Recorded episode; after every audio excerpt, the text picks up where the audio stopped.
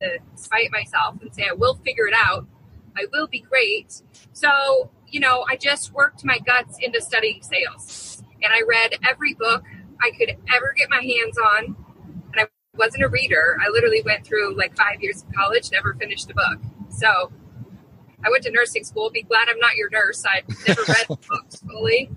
So, you know, I just I started having this passion for sales. Um, I loved it. I liked the challenge. I liked when people told me no, and I was like, mm-hmm, I think I didn't hear you, you know. And so, so I think sales is an art form, and I think we're all actually naturally pretty good at it. It's when we try to do things that are strange and weird in our comfort zones that we get weird. So right. I think it took my love for people and my love to provide for my family, and that meshed in sales. So I worked my way up and I got to the top of all these companies and I said, what am I doing? Like at the top, I wasn't always that impressed with the people. Right. And, you know, right? Because not everything is what it seems. Exactly. And so I go, what if, you know, and I'd had a lot of success, right? I, I made top sales. I got to do the apprentice. I met all these big people because I was really good at what I did. Um, but I met all these other people who were pretty good at what they did, but they needed help. And I thought, well, if I want to be better and they want to be better, why don't we get the best people in the world to train us? I'll put them in a room and let's make a go of it. Little did I know how hard live events really were. Absolutely. No, there's such a lot that you just covered.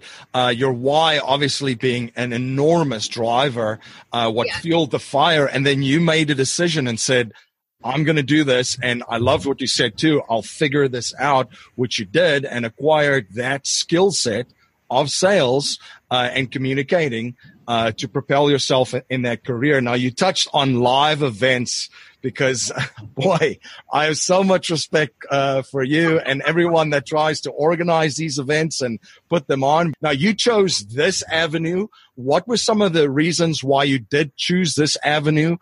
You know, I was crazy. I must have been. It's very difficult. um, but I think uh, really what happened was, and as you said earlier, it's something that you don't get taught. Right. Right? right. Nobody really knows. Com forward slash be the bank. You're listening to Danelle Delgado on the Cashflow Ninja podcast and I'm back to our interview.